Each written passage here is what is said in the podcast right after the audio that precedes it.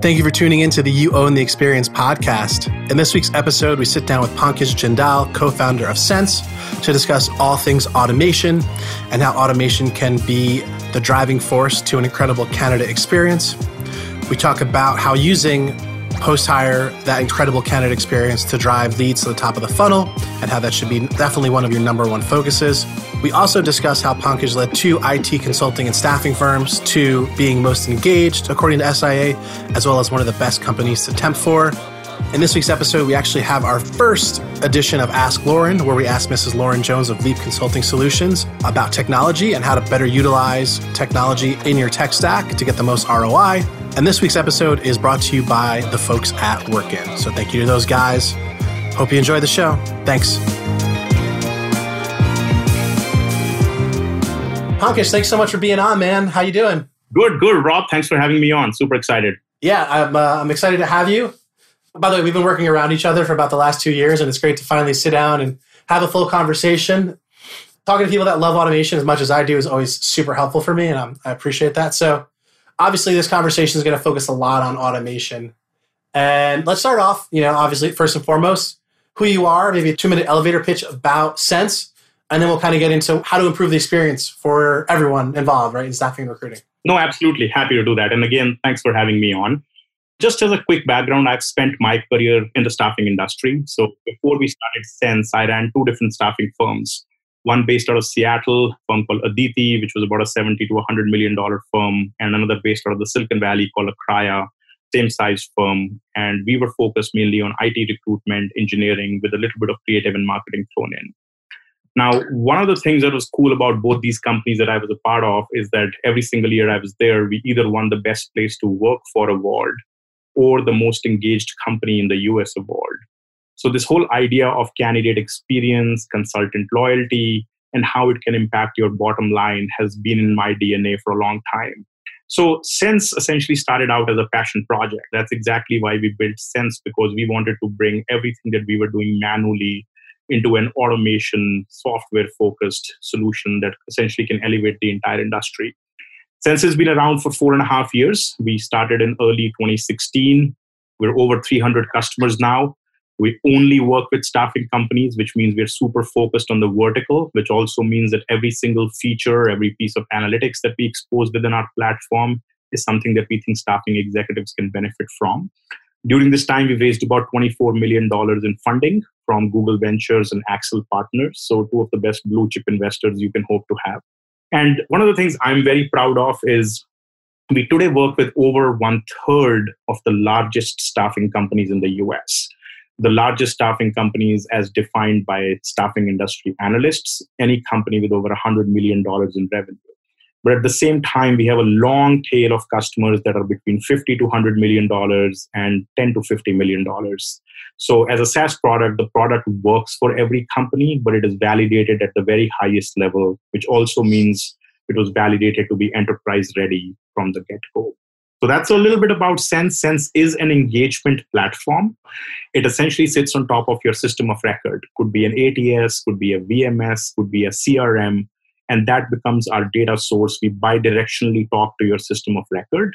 And once we start interacting with your system of record, we can let you build trigger based automated touch points. We can automatically clean up your database. We can automatically orchestrate your database. We can allow you to do one on one text messaging, a lot of which I'll get into in, a, in some more depth here. But as you can hear me saying, the product is all about automation but automation then actually leads to real engagement and has a real impact on your bottom line. I love it. So I'm going to jump right in. I knew you ran two staffing firms. I mean, you like lit my heart up on fire because you were like, we won best engagement. I, like SIA's best staffing firms, I love it, but most engaged. Like, what did that mean to you? How did you, how did that come about? That's a really cool thing, and, I, and you did it twice. So I would love to. And then you created a company based on it.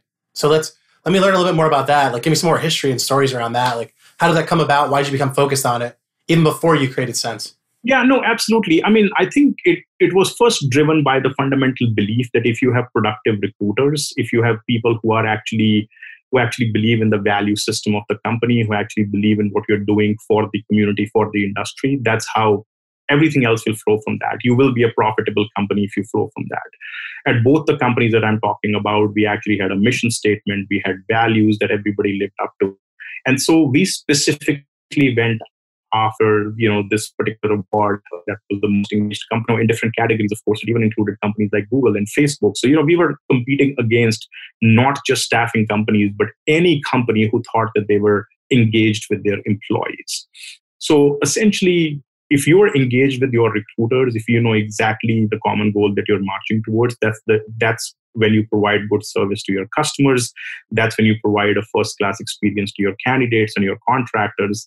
So you know it's even well known in the industry today both the companies i talked about run at a very high profitability margin and that stemmed from the fact that we were taking good care of our employees. Got it. So the engagement part was really the internal. That's right. Okay got it. But i'm sure you had like your and internally you mean like your actual recruiters, but I'm sure you had a great engagement with your candidates, right? Or your consultants that you're placing on an IT basis. So And that's the best staffing firm to work for. And SI has another award called Best Staffing Firm to Temp for, which is very much focused on what contractors say about you and we won that several times as well. So not just not just what our internal employees are saying but what our contractors are saying about us what people are saying on glassdoor what's our net promoter score so just 100% external validation. And is that was that ingrained in you guys before or as you like when you started the company you guys were like okay we're going to make sure that we have the best company to temp for. Did you have to learn some things about candidate engagement post hire pre hire in process of running these companies, or did you kind of know before? Because Sense at its core is a candidate engagement platform, right? That you're you're automating these great touch points, you're creating an incredible experience for your candidates. So I'm just kind of like digging in to see like, did you learn it along that road? Like, what kind of story do you have, or did you guys just kind of have this like, hey, we're going to be highly focused on this experience, and like, here's what we're going to do to make it great? Yeah, I mean, I learned a lot in running the staffing companies. We made a ton of mistakes, but I think when we all got together to start Sense, you know, we had a blueprint of what an engaged company looks like. So, you know, I'll give you an example. We've seen with Sense customers today that if your net promoter score increases, customers with sense would typically end up increasing their net promoter score from you know the low teens to the high 60s over the course of six months. If your nps increases people take notice of that and those are the and that's when candidates start applying on your website. So your top of funnel increases because you know candidates in this industry are very fickle. They'll go work with a company that takes good care of them. If you have more people coming top of the funnel that's when you can actually go reduce your spend on job boards. That's when you can go reduce your spend on everything else. So you know even though some people might think of NPS score as just a soft number, it actually has a hard ROI built into it because that's when you save real dollars. No, absolutely. And I, so when people talk to me in staffing about filling the funnel, the first thing I always do, and it kind of like blows their mind, is I go, How are you treating your consultants or the people that were just hired? That's your funnel. Uh, they're not going to go back to work for you necessarily as part of the funnel, but they're feeding it for sure. So, like, if you're not getting, like you just said, if you don't have a high NPS score, if you're not focused on that candidate experience post hire, you're not actually like all the money you spend on your website, all the money you spend on your job boards, right?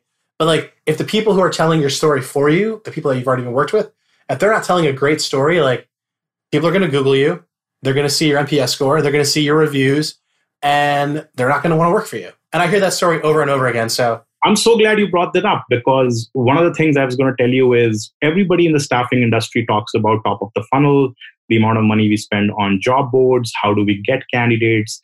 In fact, most of the software that you spend a lot of money on, ATSs, CRMs, VMS, job boards, everything is focused about finding a candidate and getting them to an offer. People spend today $60 billion in talent acquisition software. What they don't realize is we're losing as an industry $24 billion right after that when we're not able to retain these people. The cost of rehiring, the cost of attrition, and the cost of poor redeployment rates. Today, with several of our customers, and this is probably probably true industry wide 90% of the people will simply drop off the funnel during your hiring process because you just couldn't manage to stay engaged with them to say hey we're still working on getting you a job. We've just submitted you. This person's taking time in getting back to us but you're in the process.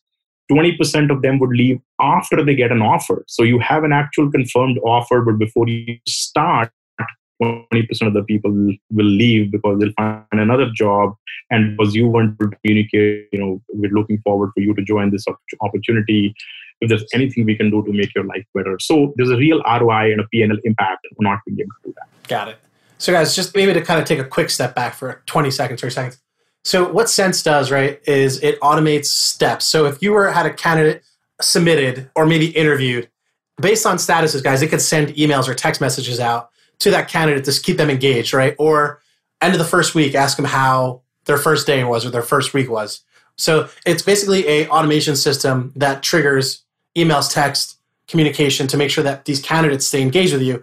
So just kind of want to make sure that we all are on the same page because sometimes you never know who's listening. While that's right, I'm going to expand that answer a little bit. Yeah, please. Yeah. So first of all, Sense was built to be a complete life cycle automation and engagement platform. And when I say life cycle, you can start from anywhere in the life cycle you like, right? So let's say you have 100,000 people coming to your website. And the moment these people get into your applicant tracking system, you might want to trigger messages to them and find out what kind of jobs do they want send them the right kind of actual job opportunities so on and so forth we even have a conversational recruiting product that's coming out by the end of this quarter so think of it as an actual chatbot so when these people come to your website they can actually engage with the chatbot and you can ask them screening questions right away hey, are you authorized to work in the US? How much money do you want to make? How many years of experience do you have? Which zip code do you live in? So you can essentially only send the right kind of people to your recruiters. And that's the whole point, which basically means the recruiters will now give more personalized attention to these people because they're highly qualified, they're already screened. So we've always thought of automation as something that will increase personalization and not actually make it more robotic all right, so let's say you have these people in your database. Now you start submitting them. And to your point on what you said, everything can trigger a message out of sense. Hey, you just got submitted. You've got an interview. You've got an offer. You just got hired. How's your feedback after the first day, seventh day, so on and so forth? Those are sort of table stakes within Sense to do those communications. The third thing, which our customers use us a lot for, is just database cleanup. You might have a million people sitting in your database that are stale. You haven't talked to them in two years the idea that Sense can go in there and email or text all of those people and say, Do you still have your current email? Are you still looking for a job? When are you going to become available next? And actually update your applicant tracking system. And then what I get excited by is as people respond to this, you might reach out to 100,000 people, but if 10 of those people responded back with a question, it automatically converts into a two way text message. So your recruiters can pick up anybody who had a genuine question and start in a one-on-one conversation which again makes your automation completely personalized. So think of it as a full cycle engagement and automation platform. And even though in this example i'm using the word candidate and contractors a lot please know that we do this for every single person that you consider a constituent. Could be a hiring manager could be an alumni could be your own internal employees so on and so forth. Got it let's focus on alumni because that's what there's a lot of money sitting right there. I just wanted to make sure, like, sometimes I just assume people know what the technologies are that we're talking about. And that's probably a false assumption. So I got to make sure I'm better at that myself moving forward, just in general. We're talking about different techs. Everyone hopefully will have an idea. If you don't know what Sense is or, or candidate engagement automation is, go look them up. Any stories, like, let's kind of go back to that idea of like really focusing on the alumni. Are there any customer stories that have really, and maybe tie this in on a separate talk track to COVID, right? Already COVID story. So kind of like customer stories that kind of tell the story about why it's important to engage post hire, and then anything COVID that we've learned that we've seen with automation as well. Absolutely. No, absolutely. Plenty of different stories there, but let me tackle your COVID question first. Sense as a product and as a company wanted to make sure that we were absolutely on top of all the COVID use cases. One thing that's super interesting is while we have been in the middle of the pandemic, the volume of people, the volume of email that has gone out through Sense and the volume of text message that have gone, gone out through Sense has been at an all-time high by actually a factor of two, which came as a surprise to us in the beginning because you know we were thinking as engagement will go down, but it's actually been the exact opposite. This is the time when one, everybody needs to be engaged. You're no longer meeting with your customers face to face. You're probably no longer meeting with your employees face to face. You know, you don't have account managers who can go see a contractor at their workplace. So it's become more important to have touches with these people and then make sure that every time somebody responds, you can convert this touch into a personalized touch. Automation can certainly set these things up at scale, but the moment somebody responds back to you, it connects back with a two-way text message to make, make it personal. The second thing is, as people come out of the pandemic, as job orders keep going back up, there are plenty of articles written about the fact that going forward, recruiters will probably talk to four times the number of candidates to make a hire. There are way more people available in the industry. There are way more options. Again, you know how you reach out to people and how you represent your brand becomes more important than ever candidates now expect a memorable experience. They expect that you know you reached out to them in a personalized fashion. So we've actually made several changes to the product really quickly to make sure that we can support several COVID based use cases. In our text messaging product, for instance, there is now just a COVID filter. If you if you uh, activated that, it'll immediately tell you anybody who was either talking about COVID or anything that even felt like COVID, like fever or illness. So you can actually take a separate measure right there. Oh, nice. So like you have like an AI tool scanning or like a filtering tool? That's right. And to your other point about customer stories, I can probably talk about that all day long. You know, uh, I'm gonna I'm gonna try and take like three or four different examples that highlight three or four different things. You know, one of the things you talked about was alumni. We have a customer, pretty large firm, about a couple hundred million dollars in revenue. They were working with a financial institution, and that financial institution had a huge preference for rehiring people who had worked at their site before they essentially felt like, hey, anybody who's been a contractor with us here probably spent three to six months learning our processes. If you can bring somebody like that back, we would immediately get a head start of three to six months. And as a contractor, this firm only allows the maximum length of assignment to be a year. So imagine hiring somebody fresh off the street who's only learning for the first six months versus hiring somebody who's an alumni and can get going on day one. This firm ran an alumni campaign with Sense. And as they did that, they just reached out to several hundred people who had done assignments with this financial institution over the last five years, simply asking, Hey, are you looking for a job? Would you like to go back to this client? This is the job and how much it pays. This is when it gets started. 17 people responded, and this particular institution then hired 13 of them within that same week. For this company, those 13 people amount to $2 million in revenue. And before this thing came about, these people were not on their radar. They didn't actually know how to reach out to them in a personalized fashion. But here, with literally within a week, we made a $2 million impact to their top line. And now this has become a standard workflow they run with all of their customers. Okay, guys, if you stop the podcast right there, you just got $2 million worth of you should follow up with your alumni. Anyone that you've ever placed, if you don't have some kind of communication with them, you've just realized that you're missing out on revenue whether you're a search firm, a headhunter, or placing IT consultants, whatever that might be.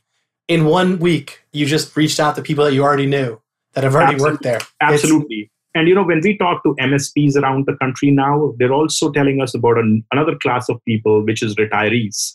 There are people who retired, and you know, maybe some people retired uh, at a younger age than others, but people have retired and they've moved on to other things. And then they realize, hey, if we can reach out to these people and even solicit their experience back for a month or two months on a critical project, on a critical RFP. It can have so much value.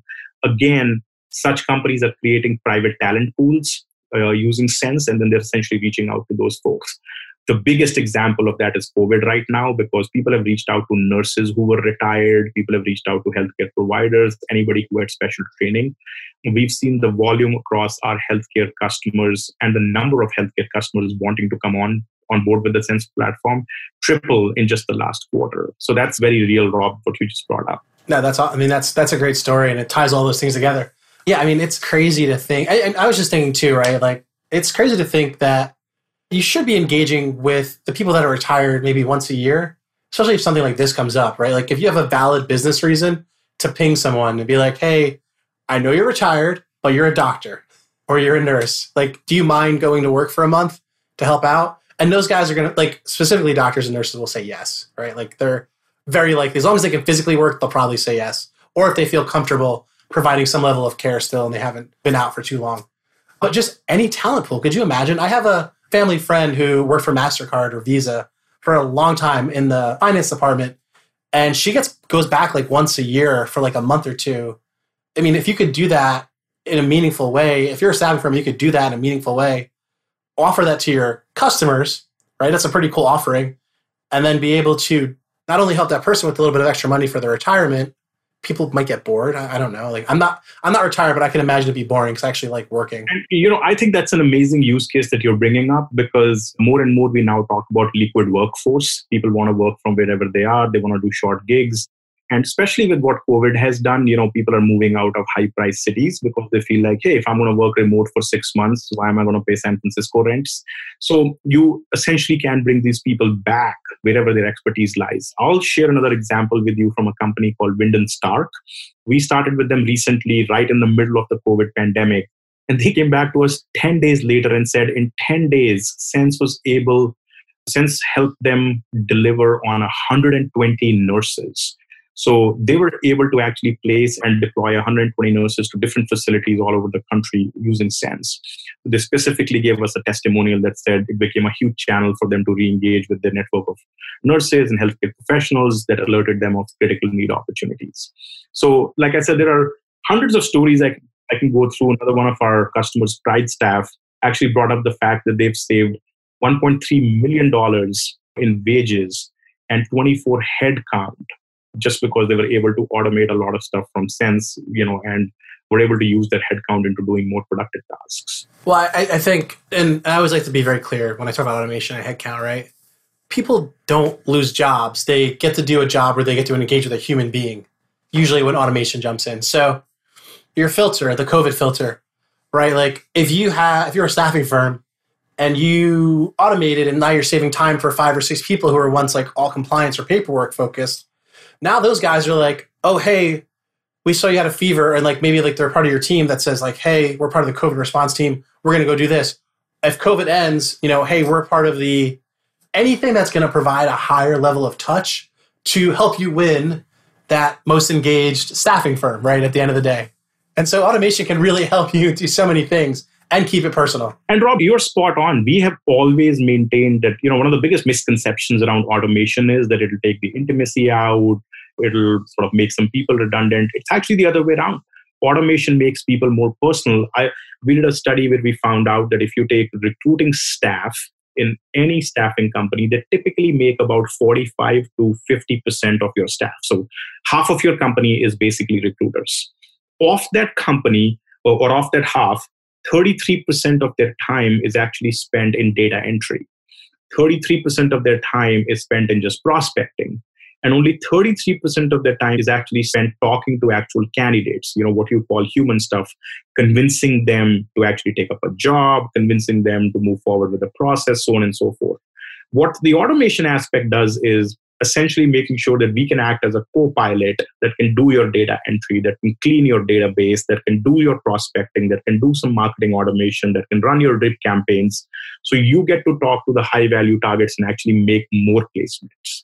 It's super critical to understand that you know automation is table stakes all of the top companies are using it. 40% of the top 157 firms that work with sense are using it. That's where you start and then you build a pillar on top of that which is around retention and growth.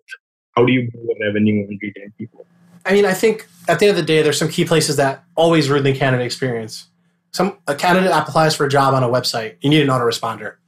People lose track of a submission right? You submitted someone's resume you haven't heard anything back. Like that's these are like two big ones. And then what happens once they're hired? Like, do you just tell them goodbye? Like the good ones don't. But if you're a brand new recruiter, big eyed and green, right? Like when you started the company, you probably onboarded hundreds of recruiters by now. Like probably some of them got it, but a lot of you probably had to be like remind me like, hey, you placed that guy a month ago. Like call him, see what's up. Like someone has to teach you some of these things that once you're older in the game, you kind of just know. And so if you just create that as part of the automation, tell the new recruiter that, hey, when someone applies, you're going to see an email go out. You might see a reply saying, hey, this is me. I want to book some time on your calendar. And like, you'll see a conversation happening, even though you weren't part of it to start, right? But once you were needed, once the human was needed, it's easier for them to get involved. I always use the example of you call customer service, and at that point, when you call customer service, you don't need a robot anymore. You literally want a human. And so like that's what automation does, right? So you know you're hitting at the heart of this. This is exactly what we tell our customers and prospects. I'll give you a couple of examples. There is actual data that says 40% of the candidates who apply to you will lose interest in your company if they don't hear back within a week. And I would almost argue that these 40% tend to be the best candidates because they're being quoted by your competition. And they're engaging you. That's right. And oftentimes, you know, when you're working through an MSP environment, you just don't have updates. And if you can't get back to these people and say, nope, we're working on it, you're very much still submitted on this position, your candidature is still very much in play, you will just lose these people. Secondly, the other thing that you talked about this is probably the number one complaint. Hey, I applied to the company and never heard back. I applied to the company and never heard back, right? Just the idea of letting people know, hey, you got submitted to a position or we've received your resume, you haven't been submitted to a position is just very, very, it's just a couple of clicks of automating that with sense. Yeah. And I think you come from the IT world, so I'll use that as an example. Sometimes in the IT world, people apply, and I've seen it where like I've worked the desk where I've seen like people apply who shouldn't be applying and really shouldn't get time on your busy recruiter's calendar. That's right. Like, like it shouldn't be your recruiter's job to filter out the not ideal candidate. So, number one, you brought up a chatbot, which we don't need to dive into too deeply, but like all I heard in my head was, oh, hey, you should throw a calendar link at the end of the chatbot if someone passes the validation questions. But, and we do. Yeah. Okay, perfect. I'd love to hear that. But if this person's not qualified, that's why you send them an automated email because I could reach out but then I'm not on the phone with you having a conversation that's meaningful. Or I'm trying to like what was what was the percentage of people that prospect? What's the amount of time of people prospecting? Forty percent will just drop off within a week. No, no. Like, how much time do you spend prospecting? Thirty percent of your time as a recruiter. Thirty percent. That's right. One third of your time. So, uh, if I could get, if I could spend five percent of my time prospecting, and a much more meaningful amount of time talking to people, because and you said it's like convincing them to take this job, but at the end of the day, you're not actually convincing them of anything. You're just listening, right, most of the time, and then hearing what they want, and then when you get it, you're like, boom. And but you have such a meaningful relationship that it's not a hard sell at that point. It's more of just like a, hey, the mother job came in, the dream job came in, let's go. Like we're already fired up, and and so like, but you've had time to do that where you weren't just trying to manage all your data or prospect because you know at the end of the day, just like a salesperson, what do you have to do as a recruiter? You have to fill your funnel. You have to have a pipeline. And Rob, that's actually the nirvana goal here, right? The goal here is hey, there are people coming onto your website, there are people coming to your ATS. You have some sort of a, I mean, I won't go too deep into it, but you have some sort of a conversational recruiting platform that actually screens these people. And when your recruiter wakes up the next morning, he or she already has these seven, 10 minute conversations lined up on his or her calendar using a Calendly link or an Outlook link or whatever, and say, these are the seven people you need to talk to. And if you can convince these people, you can submit these people today. So you're only, so you're very, very close to dollars. The other thing you said before around somebody starts an assignment, this is probably very well known about the staffing industry. It used to be when I was running staffing companies where contractors would tell their friends at parties, at social events, oh, hey, I've never met anybody from my staffing company. They just think of me as a number, they just send me a paycheck, right? The automation helps with that so much today because what we do and I'll give you two different examples, but one which is super common is hey, you finish your first day, you get a message. Very much like the message you get once you finish an Uber ride. The moment you finish your day, if you started at 7 a.m., the message will come at 4 p.m. If you started at 9 a.m., the message will come at 6 p.m. And it'll be like, hey, Rob, how was your day today? On a scale 1 to 5. You say 4 or 5, we're done. We just store that for analytics. We move on. We don't do nothing. But if you say 3 or 2 or 1, immediately triggers a message to the consultant care team and says, call Rob right now. Something went wrong with Rob. And that's where a personal touch was needed. So, of the 90 out of the 100 people where everything is going right, automation will just help you make that touch point. 10 people where it is not, it will introduce a personal touch point. Yeah. And I mean, no one, like, I say this a lot about software. Software is like people. Sometimes things go wrong, right? Like, it's not 100%. It would be nice and it's ideal, but like, things are going to go wrong. You know, you can make 100 placements and I don't know if you're lucky if three to ten of them have a little bit of an er, of an irk, right? So they don't care that something went wrong. They just want you to listen at the end of the day, right? Like, unfortunately, we're in a very weird period of American history, right? We're recording this on what's today, June first.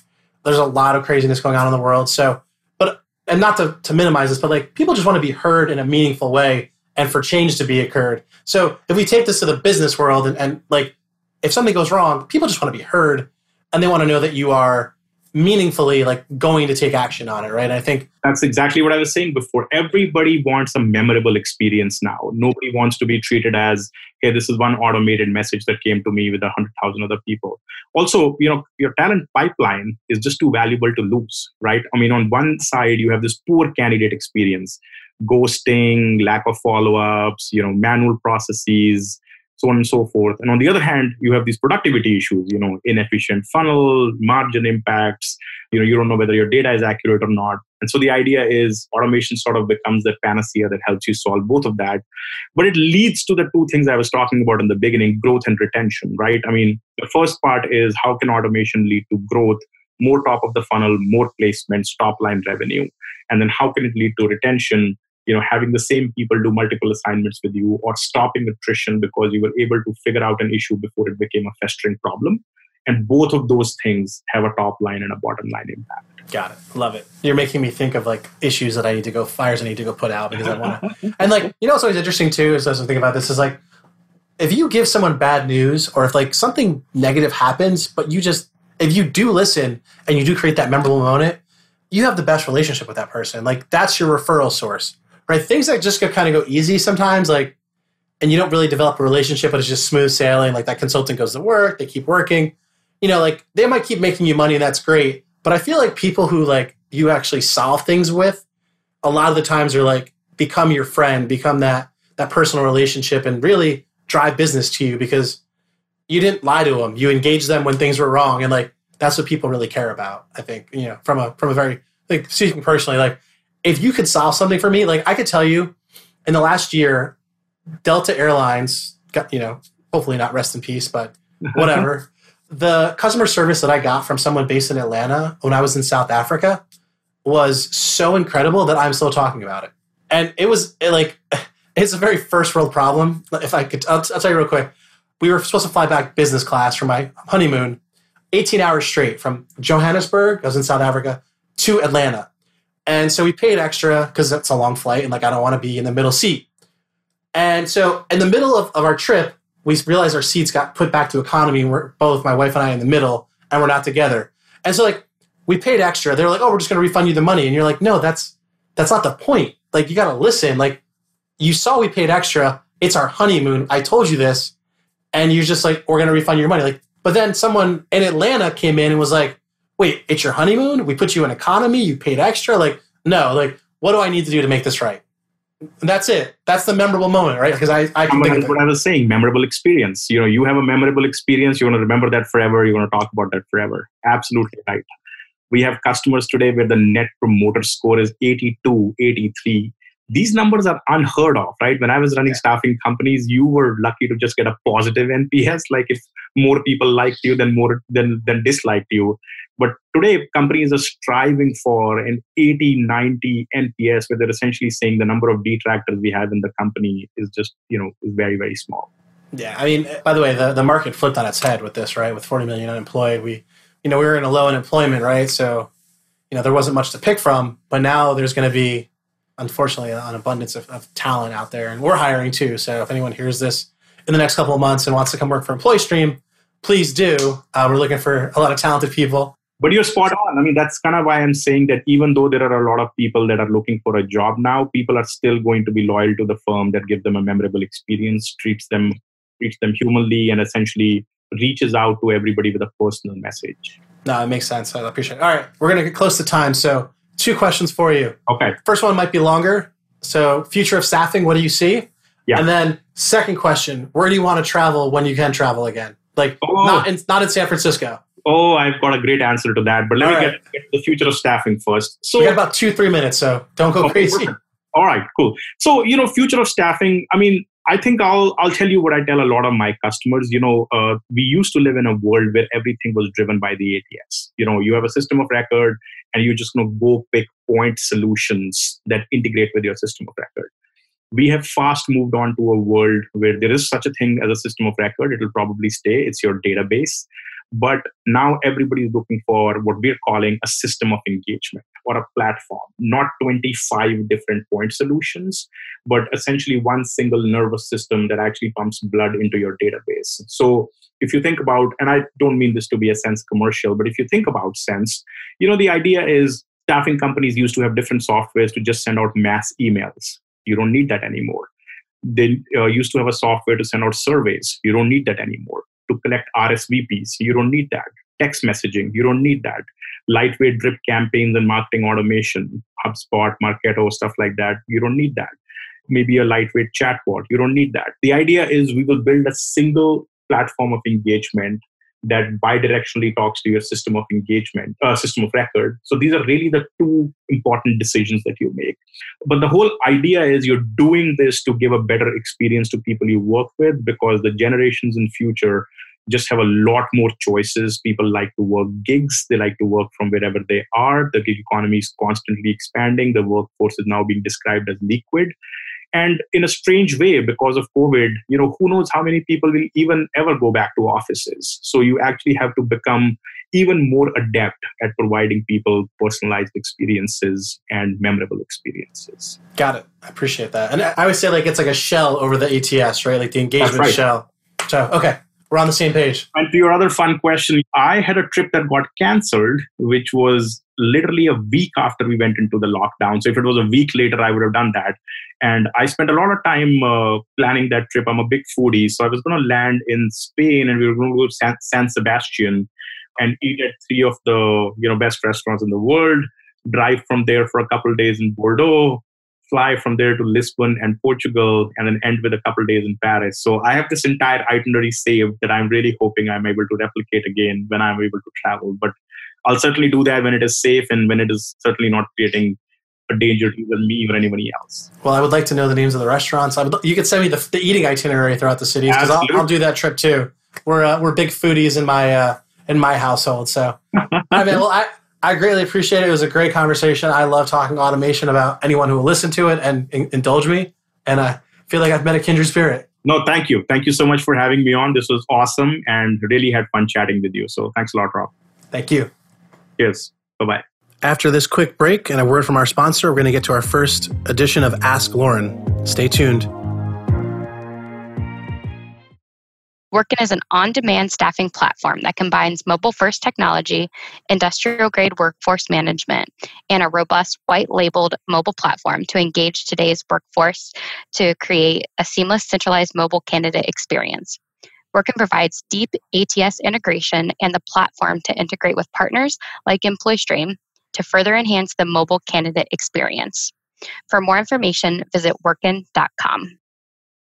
All right, we got the first ever segment of Ask Lauren, where we have M- Mrs. Lauren Jones of Leap Consulting Solutions jump on and answer your questions about technology. Lauren, how you doing? I'm doing wonderful. How are you? I am well, and I'm really excited for this segment. Lauren has been a guest on the podcast before uh, because, like I've crowned her, she is the tech stack queen and she really helps companies get the best and most out of their technology buys through things like mindful implementation um, and understanding how to buy technology etc um, we have a whole episode on mindful implementation. Check it out if you haven't. And really what we're looking to do is really kind of work work towards the mission statement of this podcast which is helping people in their people experience. And that involves technology and making sure that your internal people get the best out of technology so your external candidates and contacts can as well. Uh, so, Lauren, let's just jump into the first question after that rambling diatribe that I just gave. and, uh, and so, what do you got for us? What, what are the people submitted? Uh, what do they want to know? Well, I will expect my crown in the mail.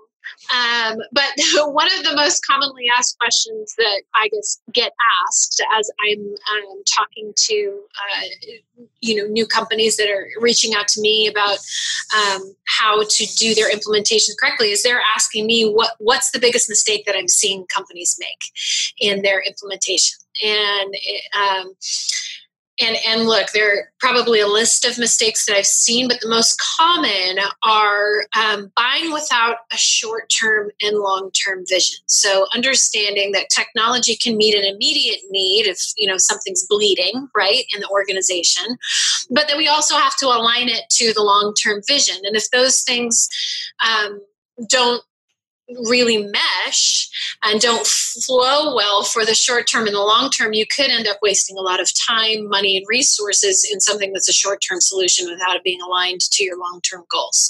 So I see a lot of waste going on, as it were, um, in buying for the short term and not necessarily aligning it to your long term goals. And then, secondly, I just think that there is um, a big issue with doing a press release on a new technology buy and then just walking away from that story. And I think there's so much power in helping candidates and customers see your vision and understand your culture in um, really selling your stack and taking the opportunity to create content for your recruiters, for your salespeople, for your executives to go out and evangelize the why this makes you better, faster, stronger. And it's one of the biggest mistakes that I see because it's such an opportunity to be able to demonstrate through technology and investment that this is what makes you different and it's it's just a lost opportunity that and not necessarily a mistake, but it could certainly benefit an organization in a really powerful way. Awesome. So let me, let me just kind of recap maybe like the too long didn't read version. Right. First, if you're going to buy technology for a really short term fix, make sure that the one you're going to buy also has a long term vision. Does that sum it up? Correct. And then, and then when you buy technology and, and you put a press release out, whether that's to the public or to your internal staff only, um, there probably needs to be a lot more follow up about communication to them. Um, we're actually going to hold a webinar next month on marketing automation, and maybe we'll throw in how to market to your internal team as well uh, to make sure that they understand. Um, because that might be where a lot of the fall off happens with that, you know, adoption and buyer's remorse, right? Like I like we were quoting. So does that does that summarize the two? Absolutely. I mean, I encourage every company to take a month to do an internal coat of paint of evangelizing, you know, a product, and then you got to do it externally too, so everybody can see the vision and everybody can be excited about the press release. There needs to be something more than just a one and done strategy behind investment in technology. Awesome. Well, there you have it, guys, from the Queen herself. Uh, long, long reign the Queen. And uh, if you guys have questions, please submit them to either the You Own the Experience podcast LinkedIn. We're also on Twitter. It's YOE underscore podcast. You can find me uh, or Lauren Jones on LinkedIn uh, or Leap Consulting Solutions. So message us any questions. Um, I'll also have some notes in the actual show notes on how to get us those questions. Lauren, thank you so much. I hope you guys enjoyed the episode and have a great day. Thank you.